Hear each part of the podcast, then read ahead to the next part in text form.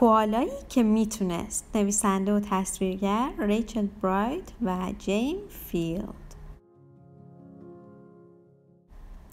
توی یک جای فوقالعاده که خورشید تازه داشت غروب می‌کرد و نسیم به خنکی صبحهای طلایی میوزید توی جایی که همه موجودات آزادانه میدویدن و بازی می‌کردن یک کوالا به اسم کوین به یه درختی چسبیده بود.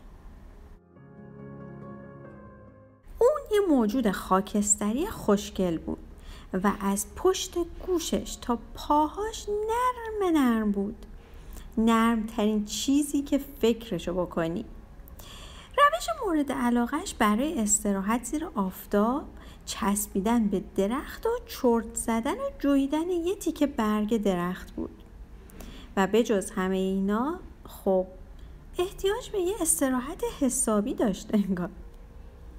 بله کوین دوست داشت به چیزی که فکر می‌کرد از همه چیز بهتره بچسبه و ازش جدا نشه. آخه می‌دونی خب اون بالا یه جای امن بود براش که همه چیز آهسته و آروم بود. در حالی که اون پایین روی زمین به نظر می‌رسید جای ترسناکی باشه. همه چیز خیلی سریع خیلی بلند و خیلی بزرگ و خیلی عجیب بودن. نه نه نه. کوین ترجیح می‌داد حرکت یا هیچ تغییری نکنه.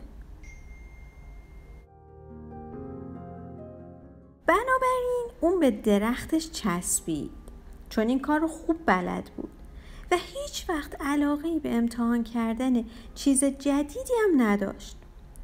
پس وقتی یه روز ومبت پایین درخت ایستاد و صدا زد هی hey, چرا تو نمیای پایین با هم بازی کنی؟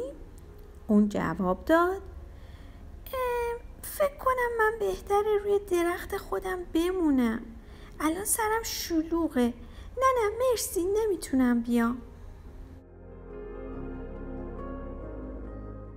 کانگورو با یه صدای خیلی بلند ازش پرسید چرا نمیای؟ دینگوها گفتن آره چرا؟ چیزی برای ترسیدن نیست نه ترس بیا ولی کوین که هیچ وقت هیچ کاری رو با عجله انجام نمی‌داد گفت من باید به کار چسبیدنم برسم ولی ممنونم که دعوتم کردین بیام پیشتون شد. همینجوری که کوین اونا رو در حال حرف زدن و معاشرت کردن تماشا می‌کرد یه قسمتی از ذهنش آرزو می‌کرد که می‌تونست بره و به اونها اون پایین ملحق بشه. ولی می‌دونست که اون وقت دلش برای خونه تنگ میشه. هوا تاریک بود و خیلی هم دیر وقت بود. همه این کارا خیلی خطرناک بود. حالا ولش کن. گشت و گذار می‌تونست منتظر بمونه. هر وقت هر جایی دعوت می‌شد همیشه تنها جوابش نه بود وای این کوین بود دیگه جانم. نمی‌تونست هیچ وقت چیزی رو رها کنه. بنابراین فرقی نمی‌کرد که چه روزی باشه. زندگی اون همیشه یک شکل بود. هفته ها می اومدن و میگذشتن و ماه هم یکی پس از دیگری میگذشتن و کوین همون جایی که بود بی حرکت بود در حالی که همه دنیا حرکت می‌کردن تا اینکه یه شب با یه صدای نگران کننده ای از خواب پرید. صدا می اومد خب این نگران کننده بود انگار وای نه اون جمعیتی که پایین درخت جمع شده بودن فریاد زدن درخت و ول کن بپر ما میگیریمت فقط خودت رو رها کن ولی کوین ترسیده بود رها کنم؟ نه من نمی‌تونم. کوین فریاد زد. من رها نمی کنم وای خدا جون من نمی‌تونم. گرومپ درخت افتاد پایین و با خودش یه صدای بلند و شاخه هاشم آورد. گرومپ در حالی که کوین هنوز بهش چسبیده بود.